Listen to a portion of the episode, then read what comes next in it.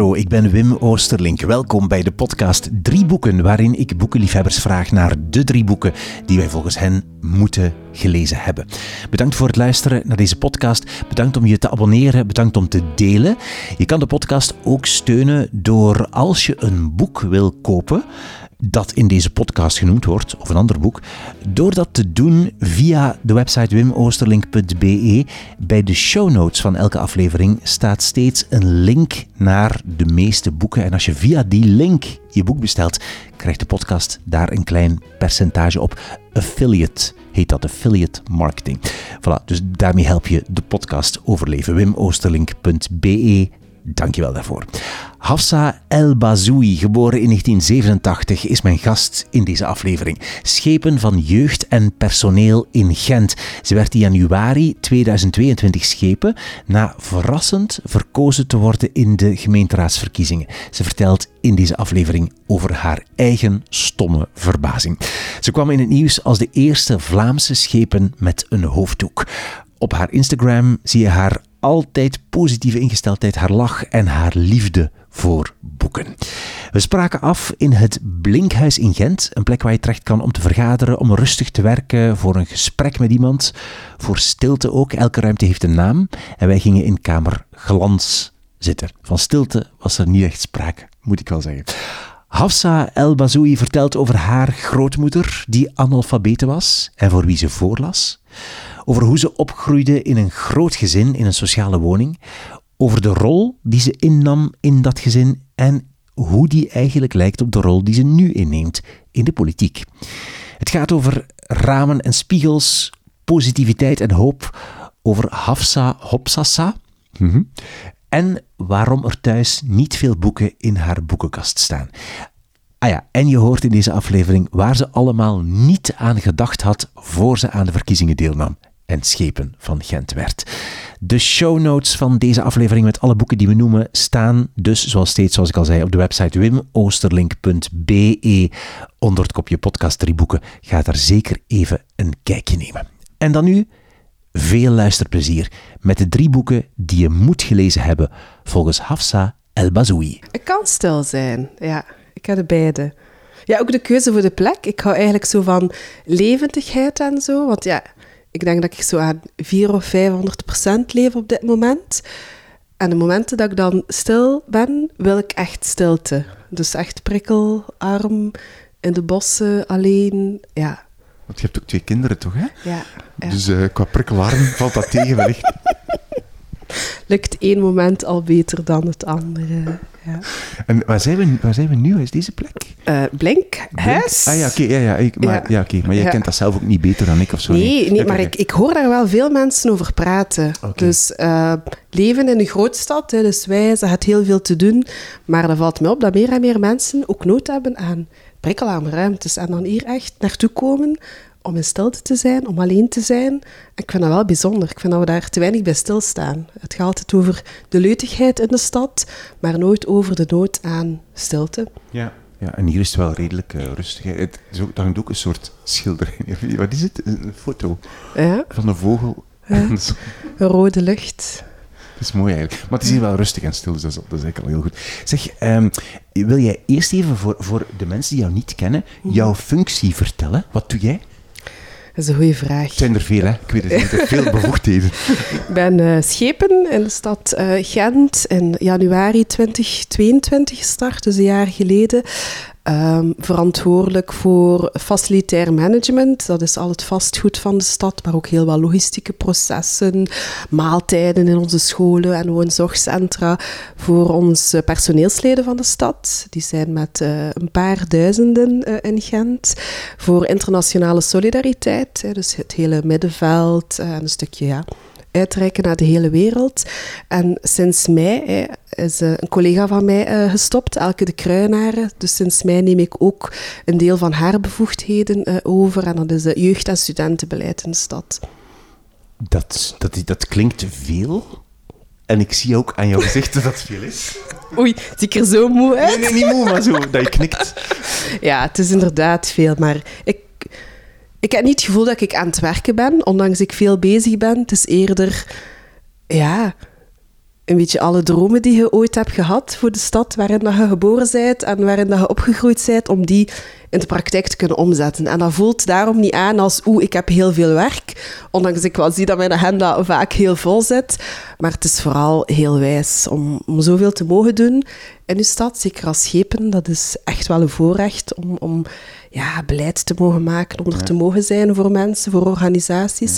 Ja. Opzicht heb ik niet het gevoel van, oeh, ik word hier geleefd en ik moet dit doen. Integendeel, ik was ook in mij vragende partij om, om nog extra bevoegdheden erbij ah ja, eh, te nemen. ik heb nog. het zelf gevraagd, ja. Echt waar. maar, um, maar jij, ik, ik, ik wist het niet, want ik was zo niet... Maar jij was bij de vorige, bij die verkiezing, was jij de grote... Ik, ik heb dat gelezen. De grote verrassing van de verkiezing in Gent. Ja. Heb je dat ook zelf zo ervaren? Ook voor mijzelf. Ja. Dat, was, dat was helemaal niet... Ik heb meegedaan aan de verkiezingen, omdat ik dat al heel vaak hoorde in mijn leven, bij vrienden en, en familieleden, van ah, Hafsa, de politiek, dat zou echt iets voor jou zijn. Ik volgde ook van kinds af aan de politiek, uh, politieke duidingsprogramma's, het Vlaams parlement, het Europees parlement, zijn dingen wat ik heel fascinerend altijd vond. Um, ik ben dan inderdaad op een lijst gaan staan. Daar heel lang over getwijfeld of ik dat wel echt zou doen. Ondanks ik ongeveer een jaar een partijkaart uh, had van, uh, van Groen. En dan, ja, ik herinner me nog heel goed, die, die avond, die nacht, toen dan effectief verkiezingen waren, zat ik thuis in mijn pyjama, een heel wijze verkiezingscampagne beleefd, met zoveel mensen gepraat in de stad. En ik dacht van, oké, mijn taak zit erop. Ik ben terug Hafsa, de verkiezingen zijn gedaan, je doet dat voor je idealen, waar dat je in gelooft. Maar ik heb dat nooit gedaan met de bedoeling van, ik, ik wil politica worden of ik wil schepen worden. En op het moment, ik was dan aan het koken, waar ik dacht, ah, kijk, ik ga je tijd maken voor mijn drie mannen thuis. En dan kwam mijn man bij mij en die zei, maar, maar Hafsa, hé, je kon dat dan zo'n beetje volgen op bepaalde nieuwsredacties, wat de verkiezingsresultaten waren. En hij zag die opbouw en dat bleef maar stijgen, ook bij mijn naam. En ik dacht van, maar, maar dat kan niet. er klopt hier iets niet, dat is een fout. Dus ik heb die nacht echt niet geslapen. Het ongeloof vooral van, dat, dat kan niet kloppen, dat ik plots verkozen ben in deze stad. Uh, ja, van waar komt dat? Van waar komt dat? Ja. Ik denk door te luisteren, dat klinkt heel cliché, maar ik herinner mij dat ik zoveel gesprekken had gehad, die, die verkiezingscampagne, maar ook daarvoor, want daarvoor was ik maatschappelijk werker. Ik, ik deed ook vrijwilligerswerk in de wijk, in de stad. Dus ik kende wel heel veel mensen. Um, maar ik, ik vond dat ook een heel wijze periode van, ah, we kunnen eindelijk een keer onbevangen over politiek praten. En dan niet zozeer over partijpolitiek, maar wel, waar willen we naartoe met deze stad? Wat loopt er goed? Wat kan er beter? Ja, en ik hoorde dat heel vaak van mensen. Dus dat van, ah, dat was een wijze babbel met jou. Maar niet zozeer omdat het over partijen had. Niet omdat je zo in hokjes naar de wereld kijkt, maar gewoon van, dit is een verhaal samen. En in sommige dingen waren we het niet eens met elkaar, maar dat moet ook kunnen in een stad. Dus misschien ligt het daaraan gewoon de bereidheid hebben om te luisteren. En dat is uiteraard niet enkel iets dat je dan in verkiezingstijd moet doen. Dat is iets dat je altijd mm. moet doen. Maar uh, ik, ik weet het eigenlijk zelf niet. Ik weet het niet, ja. Er was nood aan jou. Blijkbaar, ja. ja. Oké. Okay. Maar vooral ongeloof. Dat, uh, ja, ik ga die nacht nooit vergeten. Ik, ik had toen ook echt niet geslapen van ga ik dat wel kunnen? En dat is dan het eerste, oh, mijn gezin en mijn kinderen. Ja, mijn kinderen zijn er, die, die, die kunnen ook leven als, ik, uh, als ik politicus uh, ben. Ja. Maar, uh, en dan heel vaak de vraag gekregen, hè, wat is niet omdat je verkozen bent, dat je dan automatisch ook schepen voilà. wordt van, van mensen in de partij, ook, maar ook daarbuiten van, ja, gaat nu toch wel schepen worden, zeker. Ik herinner me op een gegeven avond dat een journalist mij ook belde en mij die vraag stelde van, je gaat toch schepen worden? En van, maar ik heb daar nog niet over nagedacht. Ja, ah, kan dat? Ah ja, oei, dat komt daarbij kijken. Dus vooral heel veel ongeloof, ja. Oké. Okay. Uh, je hebt uh, drie boeken meegebracht. Lees je veel? Ik lees veel. Um, sinds ik in de politiek zit, is het echt een challenge om nog voldoende boeken te lezen, maar ik lees veel andere zaken. Maar mijn uh, liefde voor boeken is eigenlijk ontstaan door mijn oma. Een van mijn oma's, de uh, mama van mijn vader, die overleden is ondertussen, kwam uh, uit Marokko. Heeft ook heel lang in Marokko gewoond, maar kwam af en toe bij ons thuis op bezoek. Um, zij was ziek, zij was analfabete, maar ze hield ervan als ik in het Nederlands voor haar voorlas. Dus elke avond las ik voor haar voor. En ik ga dat nooit vergeten, om zo die, die, die fonkering in haar ogen te zien. Haar ogen glansden altijd zo als ze zag dat ik las, zelf in een taal die ze eigenlijk totaal niet snapte. Maar het, het gevoel, en we hebben daar zo nooit echt over gepraat, maar dat voelde zo, ik voelde zo een connectie met haar en een fierheid die ze nooit uitsprak, maar gewoon in hoe ze naar mij keek, van een kleindochter te hebben die wel kan lezen. En ik vind, ja, taal is zoiets machtig. Um, ik, ik, ging ook heel veel naar de bibliotheek. Als kind was dat een van de weinige hobby's die ik had. Ik had er ook niemand voor nodig om naar de wijkbibliotheek te gaan, na de uren en de weekends ook, om te lezen. Ik las echt alles. Mm ja, en dus eigenlijk heel mijn leven is me dat blijven achtervolgen. Wat, wat las je dan voor, voor je oma? Alles. Als kind... Um, wij hadden thuis geen boeken. Hè. Um, we hadden niet zoveel financiële mogelijkheden. Dus ik kreeg boeken van leerkrachten, of er waren boeken die ik gratis kon ontlenen via de bibliotheek, of af en toe op een rommelmarkt vond ik dan uh, boeken. Maar alles, ja.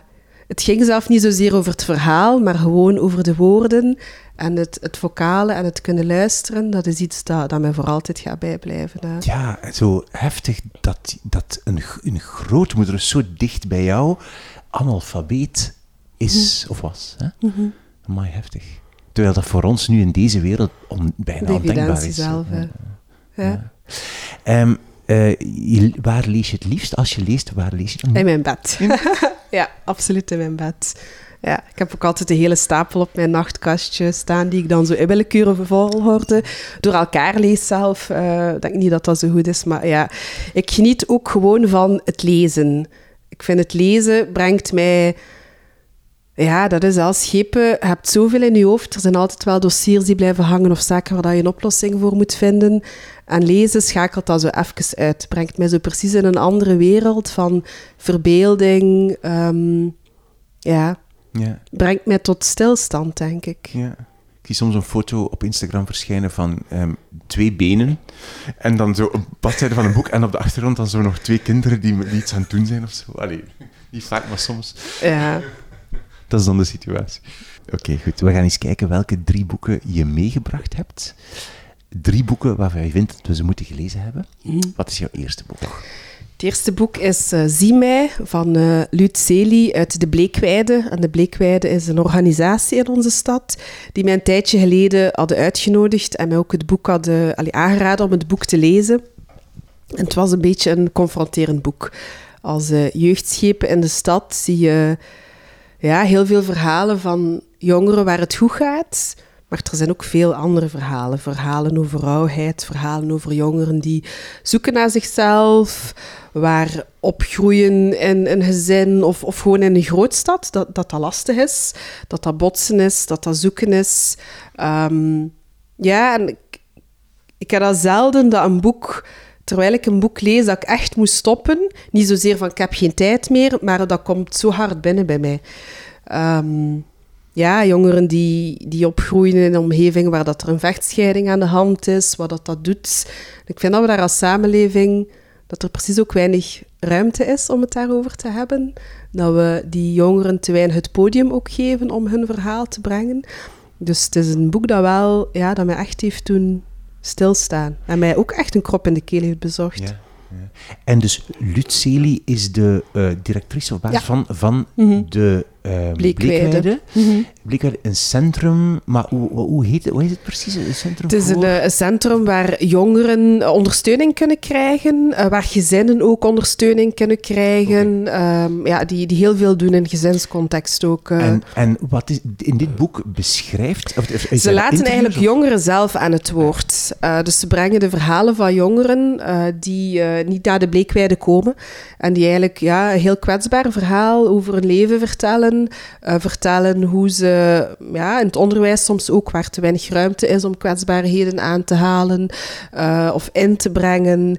Dus het is, het is een stukje dat elke dag gebeurt in onze stad, in onze samenleving, en waar dat we het volgens mij gewoon veel te weinig over hebben. Uh. Ja.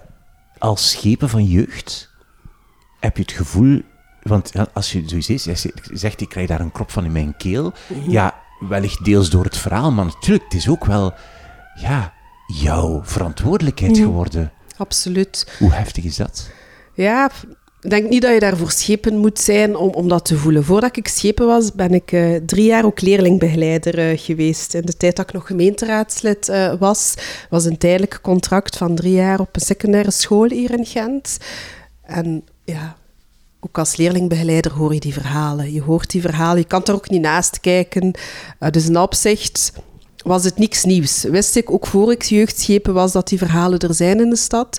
Alleen is het wel mijn verantwoordelijkheid niet alleen om het mee op te lossen, maar op zijn minst ook de ruimte te creëren voor jongeren, zodat ze dat verhaal kunnen brengen in de stad. En ik denk dat dat een eerste stap is, hè, om ook... Um, ja, het gaat soms om, over heel, heel simpele dingen. Hè.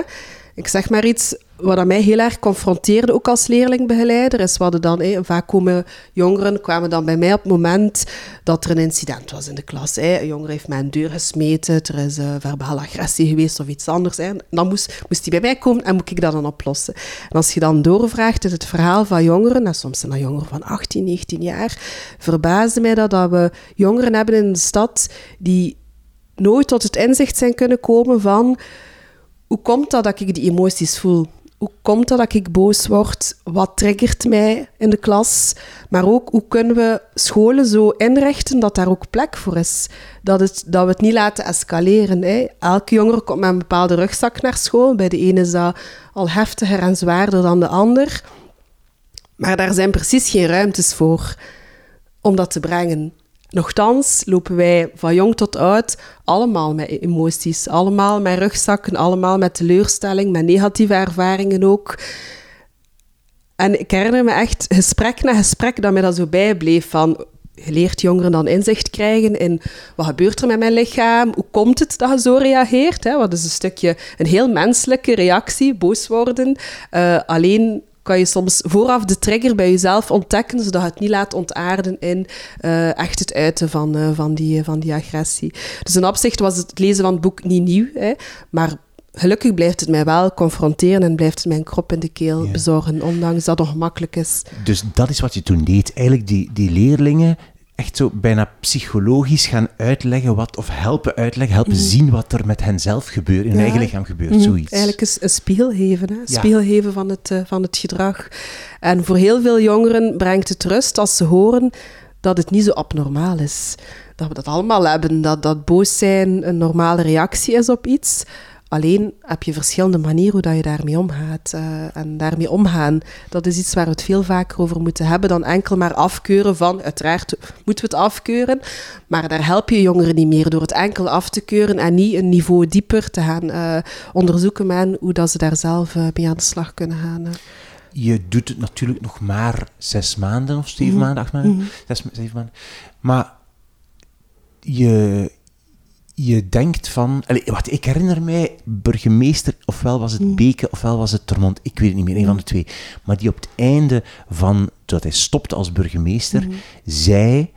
Um, het, er is één ding waar ik heel veel spijt van heb, waar ik mm. echt verschrikkelijk, wat ik verschrikkelijk vind, is dat ik veel te weinig heb kunnen doen aan de armoede in Gent. Mm-hmm. Dat ging dan over armoede. Mm-hmm. Maar goed, bij, eh, dus wat ik, mijn vraag is eigenlijk mm-hmm. van kan je daar als, als vrouw, als mhm. schepen op dit mhm. moment mhm. genoeg doen? Ga je blij zijn over, over hoeveel jaar hoe was het, als je als schepen... Hè? Ja.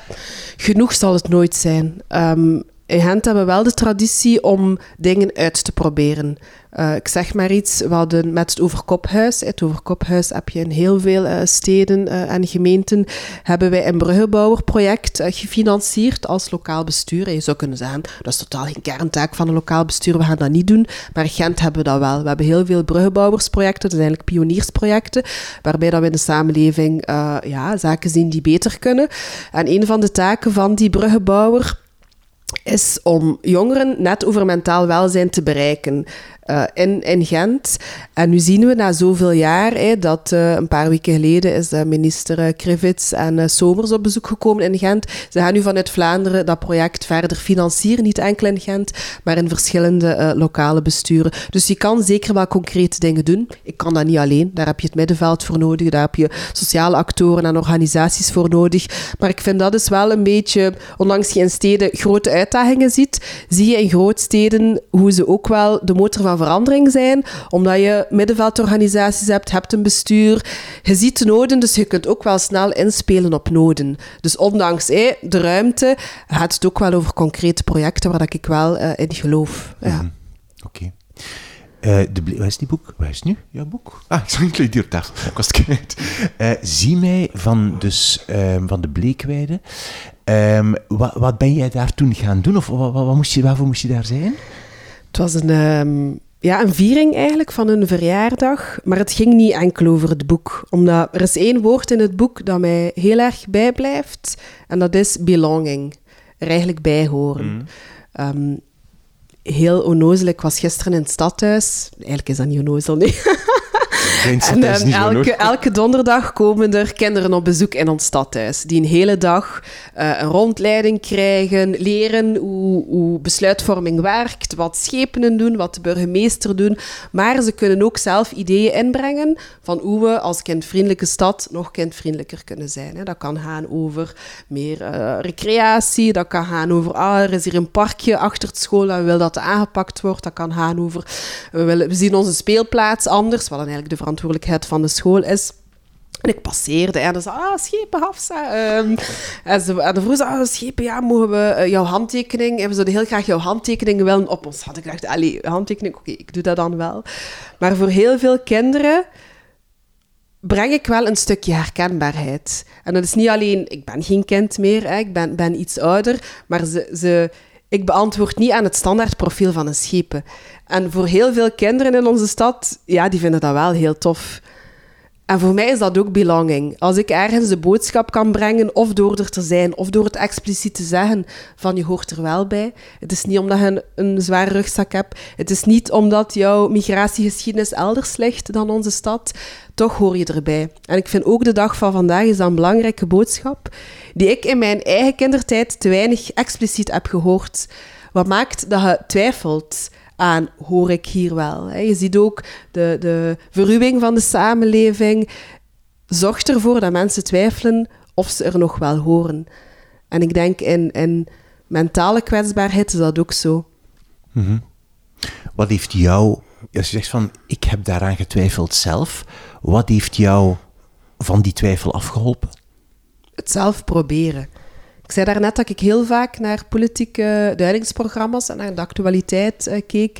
En ik herinner me echt heel vaak dat ik reflecteerde van, oh, ik vind dat wijs. En je zag wel af en toe vrouwen in de politiek, maar één veel te weinig. En al zeker geen vrouwen die leken op mij. En onbewust deed mij dat twijfelen van, ik vind dat wijs, maar dat is niet iets dat ik ooit zelf ga doen, omdat ik mij daar niet in zag. En ik herinner me dat ook in boeken of als ik in de bibliotheek rondliep, dat ik heel vaak heb moeten zoeken naar boeken die geschreven zijn door mensen die enigszins op mij kunnen lijken. Of dat dat nu gaat over kind zijn van een, van een arbeidsmigrant of van een arbeider te koer, of dochter zijn van een huisvrouw, want mijn mama was huisvrouw, of ja, elders migratieachtergrond hebben onbewust zorgt dat ervoor dat dat twijfelt en dat je harder moet zoeken naar spiegels. Hè. Je hebt enerzijds, er een quota, je hebt spiegels en ramen nodig in het leven. Um, spiegels om jezelf te herkennen. Dus mhm. in, in, mensen rondom jou, waarin je zegt van, ah, ik heb daar een herkenningspunt mee. Maar ook ramen om je te kunnen inleven in anderen met wie je minder levensverhaal of levensconnectie deelt. En ik heb doorheen mijn leven heel veel ramen gehad en, en geleerd om heel begripvol te zijn ten aanzien van mensen die anders in het leven staan. Maar je hebt ook herkenningspunten nodig. En als ik dat herkenningspunt voor kinderen kan zijn vandaag, of in thema's zoals mentaal welzijn, wat mij mhm. ook heel nauw aan het hart ligt, dan denk ik wel dat ik, als ik ooit zou stoppen, terug kan kijken op een geslaagd parcours. Ja.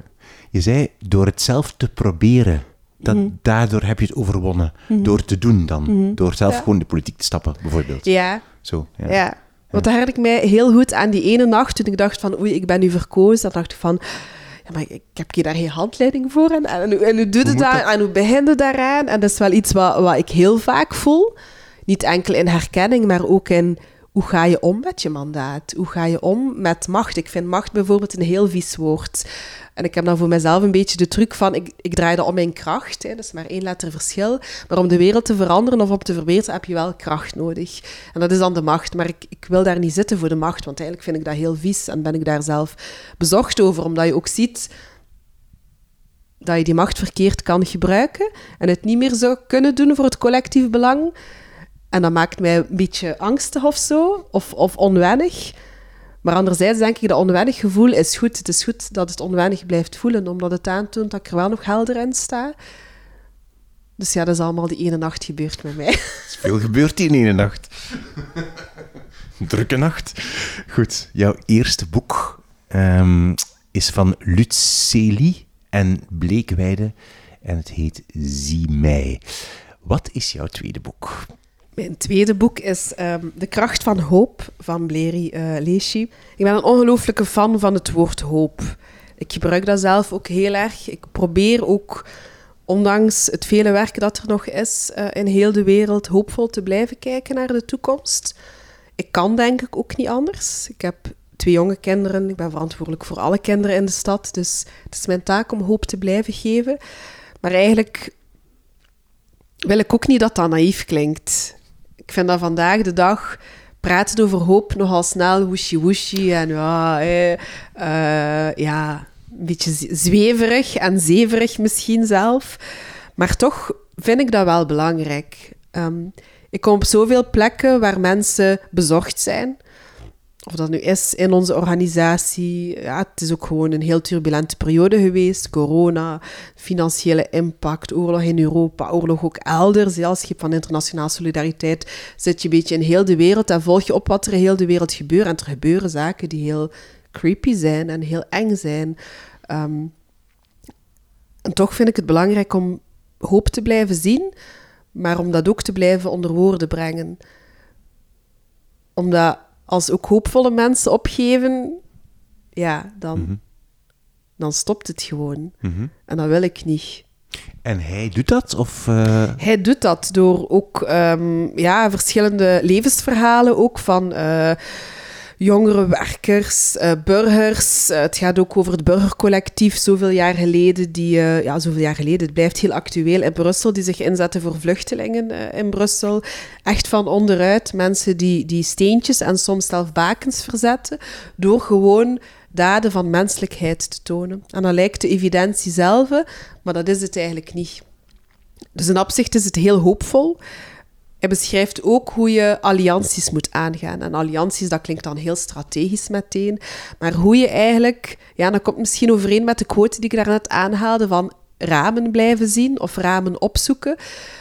We delen als mens meer dan dat we denken. En ik vind dat we de dag van vandaag heel vaak op verschillen, of verschillen zoeken en, en verschillende groepjes maken, terwijl we wel heel veel delen. Als liefde voor onze stad, liefde voor de wereld, liefde voor kinderen, liefde voor onszelf, liefde voor de mensheid. Ja, en ik vind dat eigenlijk wel schoon. Mm wat, wat doet hij in, in dit boek? Is het, is het, want hij is eigenlijk een beetje een filosoof. Een mhm. beetje, hij is een filosoof. Mhm.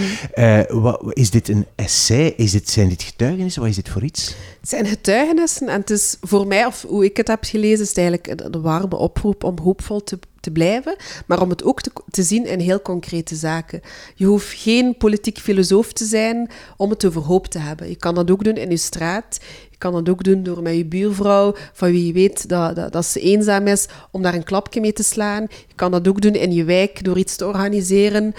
Hoop, over hoop spreken en hoop in de praktijk omzetten kan ook over heel concrete zaken zijn. En dat is wat ik er vooral uit heb gehaald. Ehm, ja. Ken je hem persoonlijk, Ik heb hem al ontmoet, um, maar ik ben altijd heel voorzichtig om te zeggen dat ik mensen heel goed ken op basis van enkele ken je gesprekken. Hem een ik, kijk, ik kijk altijd wel naar hem op, ja. ja. En ik weet dat het ook voor jongeren uh, zo is, zeker in grootstedelijke context, die ook op zoek zijn naar ja, schrijvers en wie ze zich een stukje herkennen. Ja. Maar ook vooral omwille van de boodschap. En het, hoe, komt het, hoe is het boek bij jou terechtgekomen? Door het woord hoop. Hoop trekt mij aan. Ik, ik ben altijd op zoek naar hoop, naar, naar de kracht van hoop. Ja, ja, maar hoe? Maar bedoel, heb je het in een boekwinkel gezien? Heb je het cadeau gekregen van jouw man? Eh, hoe is, hoe is, hoe is het bij jou gekomen, weet je nog? Ik heb het uh, gevraagd aan hem. Ja, wat kijk, hij heeft gesineerd ook, zie ik. Uh, ah, ja, ja, ah, ja, ik heb het aan Staat er iets lief in? Ja. Of, Voor Hafsa. Veel hoop en moed.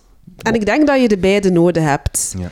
Je hebt om hoopvol te zijn vooral veel moed nodig vandaag. Moed om... Uh... Je moet ook om boeken te vragen aan mensen die zich Ook een tip. Ik heb er wel voor betaald, voor alle Ah, duidelijkheid. Ja, ja, disclaimer. Nee, nee, nee, disclaimer, belangrijk disclaimer. Zeg, eh wat, even toch een uitstapje nog van, hoe, hoe, hoe kom je normaal zo bij boeken terecht? Want je zegt nu wel, ik heb, eh, je hebt hem dus ontmoet en je hebt dan dat boek gekocht Ja. van hem. Oké, maar eh, zie je boeken in boekenwinkels, in de krant en bestel je het dan? Hoe gaat dat bij jou? Ja, die komen vaak op mijn pad. Vroeger zocht ik ze actief op en was ik iemand die in de bibliotheek rondliep, in de, in de boekenwinkel rondliep en dan rondkeek. Daar heb ik nu geen tijd meer voor, maar je komt wel in aanraking met zoveel mensen dat die boeken eigenlijk op mijn pad komen. Eh, dus ja, dit was echt een boek dat op mijn pad was gekomen en ik zag het woord hoop en ik dacht direct, ja, ik ben verkocht. eh. Dat is goed. Ehm, als ik jou bezig zie, je bent, eh, je bent, of je lijkt een baken van dat woord dat je net noemt, hoop en positiviteit. Is dat echt zo, of ben je gewoon heel goed op Instagram? Dat is een goede vraag. Ik kom uit een groot gezin. Ik heb vijf zussen en drie broers. En eh, mijn vader is op tamelijk jonge leeftijd invalide geworden door een arbeidsongeval. Mijn mama was huisvrouw.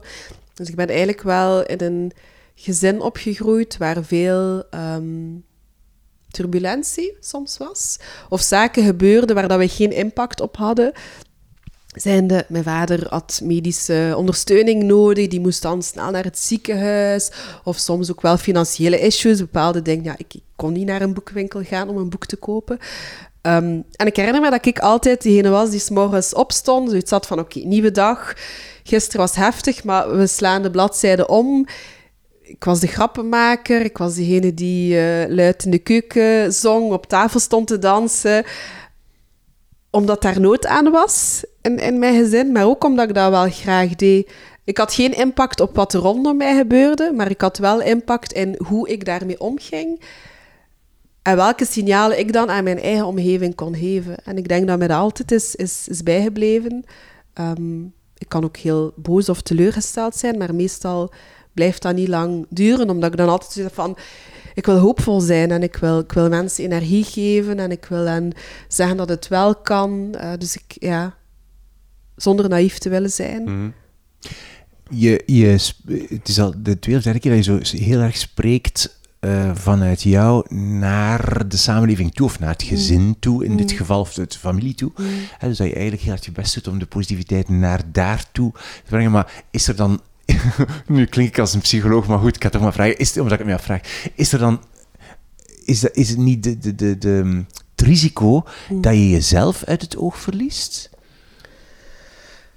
Ik heb soms dagen die... die allee, 2022 was echt een heel zwaar jaar. Ik was eh, ja, personeelsschepen. Er zijn besparingen moeten gebeuren. ehm, dus dat, dat was heel lastig. Ik heb heel veel onderhandeld met vakbonden, sociale partners, met medewerkers om er eh, het beste van te maken. Dat is ook gelukt. Er is geen enkele staking geweest. Het was wel een periode die veel van mij heeft gevergd. Ook heel veel bouwprojecten, hè. de inflatie, de index. Dus dat is, dat is tot hoe het gebrek aan vrede niet enkel in waarde een probleem is. Hè, dat er oorlog eh, is in Oekraïne, maar in zoveel andere landen. Maar ook wat de impact is. Tot op de facturen hier in onze stad. En dat is zo bij huishoudens, maar dat is zeker zo ook bij ons als stad. Was een heel pittige periode. Ik had soms wel avonden dat ik dan thuis kwam en zeg van oké, ik heb een gesprek gehad met de vakbonden, ik heb een gesprek met, met, met dat team, met dat team. Er zoveel mensen aan wie je energie moet geven, voor wie je moet stralen, dat je dan thuis komt en leeg, bijna leeg bent. Ehm, ik heb geen schroom om dat toe te geven, maar ik heb tot nu toe wel altijd, als ik de dag erna opsta, ben ik dan wel terug volgelaten en zie ik weer duizend en één opties en dingen waarvan ik, ook, kan dat veranderen en ik wil er daar zijn. Ehm, moet heel goed kunnen relativeren, denk ik wel. Maar ik, heb nog altijd het gevoel dat ik kan stralen en dat ik energie kan geven. Ehm, maar eh, ja, bedenk mezelf nu dat het eigenlijk niet veel verschilt met toen ik kind was. Er gebeurde toen ook heel veel waar ik totaal geen impact op had. Alleen in hoe ga ik ermee om en hoe kan ik toch wel ervoor zorgen dat de mensen rondom mij ook vooruit kunnen blijven eh, gaan. Maar eh, het is vooral een voorrecht. Je, je, je neemt dezelfde rol in. Laat, is dat wat je bedoelt? Als toen als kind neem je nu als Ja. schepen dezelfde rol in. Zo. Ja, ik heb een heel groot verantwoordelijkheidsgevoel. Echt heel groot. Ehm, en het is raar om dat van uzelf te zeggen, maar ik moet dat voor mezelf luid op zeggen om te begrijpen waarom ik de dingen doe. En waarom als ik werk zie, dat mij dat zo direct aantrekt of ah, ik wil dat oplossen en dit en dat. Ehm, maar goed, daarvoor ben ik ook verkozen, denk ik dan. Het zou raar zijn om zo, uh, als er zoveel te doen is, uh, ja, in mijn bureau te blijven zitten en, en niks te doen. Ik zou, ja, dat ligt ook niet in mijn aard, denk ik. Ja. Op Twitter is jouw naam Hafsa Hopsasa. dat, dat vond ik ook al dat, dat, klopt daar ook bij. Ja, dat is eigenlijk een, leerkracht. Die, uh, dat was mijn uh, bijnaam in de klas, Hafsa Hopsassa. Hafsa Hopsassa. Ja, omdat ik altijd heel enthousiast was. En zo een van de weinige leerlingen, als ze zei van, ah, we gaan een boek bespreken. Oh ja, ik heb er heel veel zin in.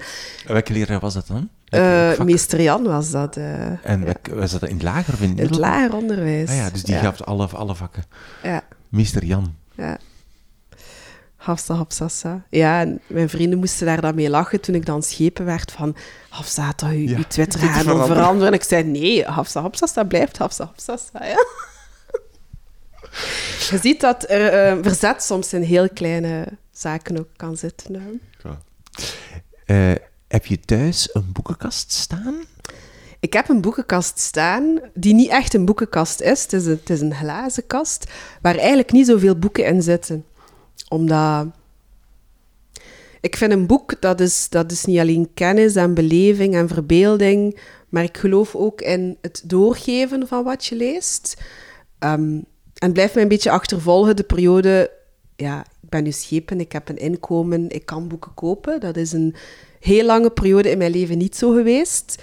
En ik weet dat er vandaag de dag nog altijd kinderen en jongeren zijn in onze stad, voor wie dat mijn verleden vandaag het heden is. Dus ik geef veel boeken weg. Aan kinderen, aan jongeren, aan vrienden ook uh, uit mijn omgeving. Vandaar dat mijn boekenkast vaak niet zo gevuld is. Uh, ja. Okay. Omdat de boeken blijven verder leven. Ja, voilà. Ja, ze geeft het echt door. Ja. Bewust door. En is dat dan zo bewust van... Ah, dat is iets voor u, dat ga ik aan u geven? Ja, zo? ja toch wel. Maar ook mensen die het mij vragen, die, die weten dat ik dat doe. En me dan vragen van, ah, ik ben op zoek naar dit of dat. Uh, omdat, ja, ik blijf daarbij niet enkel de fonkelingen in de ogen van mijn oma, maar ook het gegeven dat leerkrachten en mijn omgeving mij boeken hebben aangereikt, zorgen ervoor dat ik, dat ik de kennis heb die ik vandaag heb, dat ik, dat ik de inleving heb die ik vandaag heb, dat ik de interesse heb in, in woorden, in taal. En ik vind dat dat iets is dat je moet koesteren, ook als samenleving. Hè. Um, boeken lezen is, zou niet mogen voorbehouden zijn voor een bepaald deel van de samenleving. Het is zo emancipatorisch, zo krachtig, zo belangrijk ook. Waarvan ik vind, als ik dan als uh, individu mijn steentje daar ook kan aan bijdragen, hoe klein dat ook is, uh, is dat toch wel een stap voorwaarts als samenleving. Uh, ja, ik ben er wel bezorgd over. Mm -hmm. Hoe iets uit het verleden, zoals analfabetisme van mijn oma, hoe dat ook vandaag, zeker op wereldschaal, maar ook in onze stad, heb je nog altijd mensen die in dat verhaal zitten. Um, als ik, ja, je kan op Instagram vaak zien welke boek je leest. Het zijn wel heel vaak um, info, zo, zo eigenlijk ook de, van de Bleekweide en jouw tweede boek nu van, mm -hmm. van, uh, um, van Hoop, mm -hmm. de kracht van Hoop. Uh, vaak toch zo, ja, um, moet ik zeggen, maatschappelijk mm -hmm. boeken over de maatschappij, over de samenleving, over uh, politiek, dat soort dingen. Lees je een boek om iets te weten te komen daarover, om een strategie te hebben om iets op te lossen? Zo concreet? Of lees je gewoon maar omdat het een tof woord is? En... Vooral omdat het me interesseert. Ik heb zo een honger naar kennis en naar dingen willen begrijpen, mm. dat ik inderdaad heel vaak boeken lees waar ook een stuk de samenleving in, in beschreven staat. Uh, maar dat is, dat is, echt omdat ik dat wil weten. Ik ben heel nieuwsgierig. Ik herinner me dat ook als kind, dat mijn broers en zussen daar een hekel aan hadden. Van mijn duizend en één vragen elke dag. Ik was altijd degene die, ah, waarom en hoe komt dat? Ik, ik, ja, ook vandaag de dag. Ik, ik stel heel veel vragen omdat ik echt gefascineerd ben. Ja, maar pik je een boek op speciaal om een specifieke vraag beantwoord te krijgen? Nee, nooit. Nee. Het is meer van, dit is een interessant boek ja. in een domein dat mij interesseert, ja. dus ik lees En wat dat ook heel fijn is, en ik ook nooit had durven denken of dromen, is dat ik heel veel van de schrijvers nu ook effectief ontmoet. Allee, als meisje was dat een, een meisjesdroom om zo schrijvers te ontmoeten. Heel af en toe was dat wel in de bibliotheek, maar dat was echt heel zeldzaam. En nu kan dat gewoon. Nu zit ik in een rol waar je zoveel mensen ontmoet en kent. En dat is ook wel wijs. Je ziet ook dat een boek schrijven laagdrempeliger is geworden. Of in mijn beleving toch wel. Zie ik veel meer mensen die zeggen van ik ga mijn verhaal neerschrijven of ik ga mijn inzichten delen met de samenleving. En als kind had ik het gevoel dat dat een heel selecte groep was van mensen die, die de kracht en de tijd namen en de moed hadden om een verhaal te delen. En daar heb ik het gevoel dat dat wel aan het veranderen is in de samenleving. En ik vind dat eigenlijk wel wijs. Of dat jij er dichter bij die groep gekomen bent. Inderdaad. Ja. Dat, zou ook kunnen, ik weet niet. Goed, tweede boek was De kracht van hoop van Bleri Leshi. Mhm. Wat is jouw derde boek? Mijn derde boek is Kruimeldief. Kruimeldief van uh, Hind El Jadid, samen met haar zus Zahra. Twee uh, Antwerpse uh, dames. Het is een dun boekje. Het is een boek waar poëzie, maar ook proza in, in, te lezen valt. Waar heel veel gevoeligheden, heel veel kwetsbaarheden in staan. Waar woorden met beelden worden afgewisseld. En ook een boek dat mij heel vaak tot stilstand heeft gebracht. Door alle emoties die ik las terwijl ik las. Um, ja. Dus ik heb heel vaak het gevoel, en dus waarschijnlijk ook versterkt door de rol waarin ik zit, dat het leven zo perfect loopt. En, en alleen maar goede dingen. En ook op sociale media en duimpjes uitdelen. En dat is goed en dat is goed. Maar onder die, die grote hoera-show zitten ook verhalen waar die, die niet goed lopen. Van verdriet, van eenzaamheid, van worstelen met het leven. Maar ook van onvoorwaardelijke liefde. Want het zijn twee zussen die, die echt een onvoorwaardelijke liefde hebben voor elkaar. Maar ook wel door heel veel zaken die ze hebben meegemaakt um, met hun moeder. Het gaat ook over, over de samenleving vandaag. Hoe we kijken. Het zijn twee verschillende zussen. Hind uh, heeft tatoeages en piercings. Sarah draagt een hoofddoek. En we zien de dag van vandaag toch ook dat hoe je gewoon op basis van een uiterlijk mee een stempel krijgt. Dus het confronteert me ook wel met die maatschappelijke evolutie. Van achter het beeld durven kijken naar mensen wat je denkt te zien in iemand. Dan moet je nog iets beter uitleggen, want ik, ja. wel, ik denk wel dat ik weet wat je bedoelt, maar leg eens uit. Ja ik ben heel, um, heel erg bezig met hoe het komt dat mensen vooroordelen hebben. En hoe, hoe het komt dat we plots op basis van een vlacht van iemand of één ontmoeting of één indruk, bam, we hebben daar direct een heel verhaal eh, aan gekoppeld. En ik vind dat wijs hoe, hoe dit boek ons confronteert met, met wat daar allemaal achter schuilt. Dat je er heel anders uit kan zien, maar toch heel veel met elkaar kunt delen, heel veel gelijk hebben uh, met elkaar. Dus in opzicht vond ik het wel fascinerend. Uh. Ja. Het is eigenlijk het verhaal van haar familie, van haar, ja. um, van haar thuissituatie, haar, haar, slechte thuissituatie. Het was ja. geen, geen makkie. Um, vechtscheiding ook, dacht ik. Mm -hmm. um, armoede ook. Mm -hmm. uh, zij is te gast geweest in, de, in deze podcast ook. Ja. lang geleden, daar heeft ze ook uh, over, over verteld. Mm -hmm. Onder meer over de emotionele band die ze daardoor heeft met Harry Potter door haar thuissituatie. Omdat dat echt een vlucht was. maar goed. Um, is, het, is het deels de herkenbaarheid voor jou van, van de gezinssituatie die jou aantrok in dat boek? Eerder een beetje de, de herkenbaarheid in de omgeving. Iets wat ik me heel erg blijf uh, herinneren, is het gegeven dat ze beschrijft hoe het was om in een sociale woning op te groeien. Ik ben ook in een sociale woning uh, opgegroeid. Ik herinner me dat ik me daar als kind heel erg over schaamde. Dat dat iets was dat ik nooit durfde zeggen op school. Waar heel veel taboe ook over heerste. Ook de dag van vandaag. Um,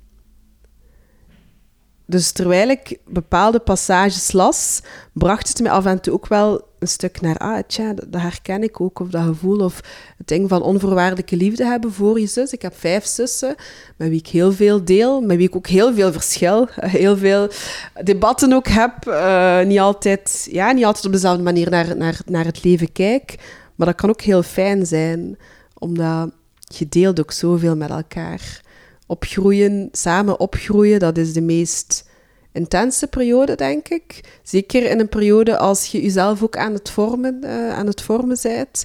Dus in opzicht was het ook wel herkenbaar en ja, de liefde voor je, voor je zus hebben. Uh, ja, en dat verandert ook niet. Ik, ik leef nu aan een heel hoog tempo. Dat zorgt er ook voor dat ik niet de meest aanwezige zus altijd kan zijn als ik soms, dan dat ik soms zou willen. Maar die onvoorwaardelijke liefde verdwijnt daardoor niet. Door alle ervaringen en, en alle dingen die je samen hebt gedeeld met elkaar. Mhm. ja. En dat is wel schoon. Ja. ja. Ehm, sorry, ik ben aan het denken. Ik ben, ik ben een beetje vaag, vind ik zo. Ja, nu werd je wat vaag. Het is mee. Ik weet het. Het is wat voorzichtig in iets, maar ik weet niet waarom. Ja. Wil je, je zei daarnet, de emotionele momenten in dat boek kan je zo'n voorbeeld geven van iets dat je echt dacht van, oh, dat was ik niet goed van? Mhm. Ik denk het ziek zijn vooral. Het gaat uh, ook over de zieke moeder. Mama was ziek, echt ziek. En het bijzondere aan het boek ook is, Hin slaagt erin om met heel weinig woorden zoveel emoties over te brengen. Het is ook een heel klein en dun boek, maar het is zot wat voor een ja, rollercoaster aan emoties dat dat bij mij teweegbracht. Vooral het ziek zijn. Mijn papa was ook ziek, dus ik heb mijn papa altijd ziek uh, gekend. Heeft op oudere leeftijd dan wel een transplantatie, twee transplantaties ondergaan. Um, maar dat zorgt er ook voor dat ik tot op vandaag heel relatief in het leven sta. En mensen verschieten daar soms van als ik zeg van ik ben schepen, ik heb heel veel dromen voor de stad, heel veel ambities, maar als mens leef ik van dag tot dag. En dan zeggen mensen, maar, maar dat kan toch niet? Hoe kun je nu van dag tot dag leven? Als je als kind opgroeit met een zieke ouder, dan bereid je eigenlijk voor op het moment dat je dat ook kan overkomen. Er zijn heel veel mensen die ziek worden, ook in onze samenleving. En in dat opzicht maakt het me altijd heel nederig. Um, het gaat misschien raar klinken, maar ik ben, ondanks dat dat voor heel veel leed en, en ongemakkelijkheid en zorgen heeft gezorgd, ben ik wel dankbaar voor dat levensinzicht dat me dat voor altijd heeft bijgebracht. Is weten dat er iets kan foutlopen. En dat betekent niet dat ik dan cynisch ben of minder hoopvol, want ik blijf heel hoopvol. Maar het, brengt, het houdt mij constant met mijn beide voeten op de grond van ik kan ook ziek worden. Uh, of, of iemand in mijn omgeving. En dan, ja. Ja, maakt mij stil. Ja, ja. Ja. En je, de, ik koppel dat nu zo aan die mm. positiviteit en zo, mm. dat je zegt van elke dag mm-hmm. stond ik als kind op en zei, wat er gisteren ook is gebeurd, vandaag is een nieuwe dag. Mhm. En ik stap daar positief in, net zoals je nu als schepen doet. Gisteren was het een mhm. zware dag, vandaag mm Is het juist om dat daaraan te koppelen? Ja, je hebt dat ook in welk engagement ook nodig. Zeker ook als schepen. Er is zoveel dat ook niet lukt, of dat meer tijd nodig heeft, of waar je geen antwoord op hebt. Hè. Je had het daarnet over armoede in de stad. We hadden het al over mentale welzijn. We gaan niet flauw doen. Ik ga dat niet op drie jaar oplossen. Ik ga dat waarschijnlijk zelf niet op zes jaar oplossen. Dat zijn zo grote thematieken en problematieken waar dat de verandering heel traag gaat. En toch geloof ik erin dat je ook de kleine dingen moet blijven zien, maar ook ja, een beetje de. Hoe omschrijf ik dat het best? Toch geloven dat de energie die je erin steekt het wel waard is, dat het waarde heeft en dat blijven zien en voelen. Ehm, ja, en ook als schepen heb je dat wel nodig. Zeker als ik kijk naar internationale conflicten, dat is iets dat mij zo hard raakt. Zeker ook als je ziet wat de positie is van vrouwen wereldwijd. Ja, daar zijn al veranderingen in, maar als je ziet hoe snel de terugslag is en hoe snel je in landen, bijvoorbeeld in Afghanistan, plots kan beslist worden van vrouwen gaan niet meer naar school, dan denk ik terug aan mijn oma en haar fierheid, dat ik wel naar school ben kunnen gaan, dat ik voor haar kan lezen, dan, dan raakt mij dat. Mijn, mijn stem bibbert daar zelf van. Dan denk je van, er gebeurt veel waardoor ik cynisch zou kunnen worden, maar ik, wil dat niet. Ja. En daarvoor heb ik het nodig om elke dag de pagina om te slaan en hoop te zien en positiviteit te zien, het daar ook over te hebben. Ehm, maar ik wil ook niet wegkijken van de rauwheid. En het is een beetje balanceren tussen die beide werelden, die er wel degelijk zijn. Mhm. Zij is um, slam poet, hè. Dus zij is heel, um, heel zo, ja, eigenlijk... Enfin, heel, je, dat, heb je, dat heb je ook wel, hè, zo, dat, dat, je, enfin, dat, je, dat je durft wel, dat is van, ik, ik mm -hmm. was degene die op tafel danste, mm -hmm. Dat doe ik niet meer als schepen. Maar, scheep, maar, nee, maar schepen is een andere manier van ook op tafel dansen. Ja. Namelijk toch wel inderdaad er ergens ruimte in durven nemen. Ook, ook durven opnemen of zo. Ja. Dat wel, hè? Dat was voor mij echt wennen. Hoezo? Omdat ik merk... Ik weet niet waaraan het ligt, maar als kind had ik eerder de gewoonte om onzichtbaar of zo te zijn. Ik herinner mij ook in, in, in, op school, in de klas, ik was tamelijk intelligent. Ik, ik ik had niet veel efforts nodig om heel hoge resultaten te halen. Ergens heeft dat er ook voor gezorgd dat ik heel perfectionistisch ben geworden en dat af en toe zelf moet afleren. Maar um, ruimte durven innemen. Ik herinner mij mijn eerste jaren toen ik in de politiek zat als gemeenteraadslid, dat dat echt wennen was voor mij. Om plots iemand te zijn waarover geschreven werd. Um, en dan niet enkel in, ah, zij is bezig met die thematiek, maar je hebt dan plots een stempel. Je bent de eerste schepen met een hoofddoek. Ik vond dat vreselijk. Ik herinner me nog, ik, ja, ik lees de krant thuis, mijn kinderen ook. En uh, de krant met die titel lag op onze keukentafel en mijn zoon zag dat. En die zei, wat, mama gaat dat over u, maar, maar hij zei toch niet zo. Wij, wij kennen jou zo niet. En ik vond dat zo confronterend om te horen dat er een beeld over mij leeft dat niet is wie dat ik ben. Ondanks dat ik inderdaad een hoofddoek draag. Dat was echt wennen voor mij. En welk beeld was het dan? Wat bedoel je met dat een beeld? Ja, het, het, is, het is één stukje van jezelf dat zodanig wordt uitvergroot en wat ervoor zorgt dat mensen niet meer zien wat er allemaal naast is. Um, en dat was iets waar ik echt aan moest wennen. Aan, aan de aandacht, aan... Uh, ja, na die nacht ben ik precies in een andere wereld terechtgekomen, ondanks dat ik nog altijd Gentenaar ben en in dezelfde stad leef, werk, woon, opgroei uh, met mijn kinderen. Lijkt het alsof dat ik zo in een glazen huis met een vergrootglas of zo zit. Ja.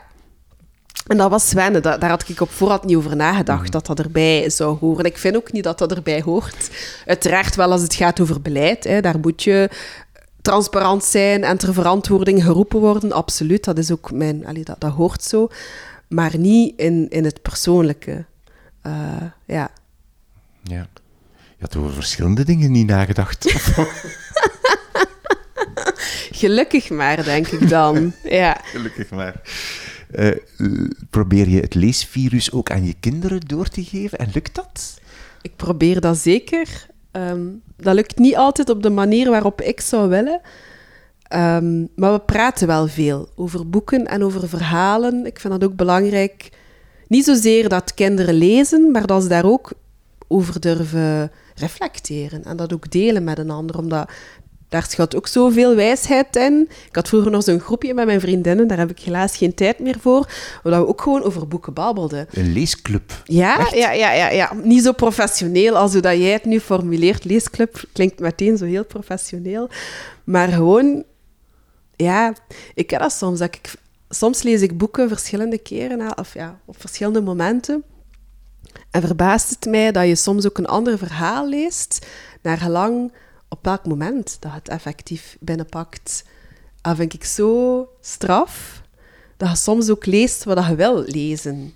Ja, om een stukje herkenning of bevestiging of zoektocht in te vullen. En in dat opzicht is dat wijs om daar met andere mensen over te praten. En ja, oké, we hebben nu ditzelfde boek gelezen. Wat lees jij daar eigenlijk in? Of wat, wat blijft jou bij? En misschien is dat ook hoe dat ik naar het leven kijk. Uiteindelijk zijn we allemaal aan het zoeken naar herkenningspunten, naar ergens bij horen, naar belonging. En is boeken zo een stukje een kompas of zo, die, die je brengen naar die weg van jezelf vinden in het grotere geheel van de stad en de samenleving en de wereld. Ja. En de wortels, mijn oma en, en andere mensen die, uh, met wie je ook heel veel deelt. Uh. Maar zoeken, ja. Oké. Wil jij jouw drie boeken nog eens herhalen voor mij? Wat was jouw eerste boek? Zie mij van uh, Lut Celi en de Bleekweide. Ja, twee. De kracht van hoop van Bleri uh, Leshi. En drie. De kruimeldief van Hind en Zahra El-Jadid. Dankjewel voor jouw drie boeken. Wat ga je nu nog doen vandaag?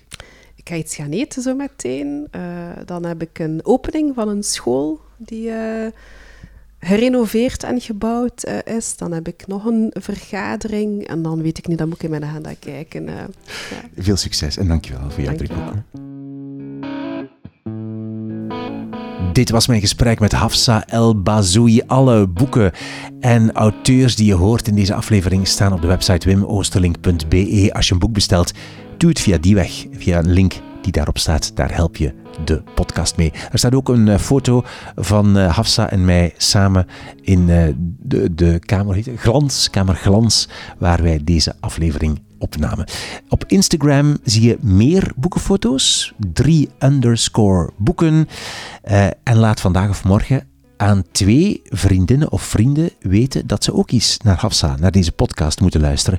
Dat dat echt iets voor hen is. Twee, daar doe je mij een groot plezier mee. Dankjewel. Ik ben Wim Oosterlink.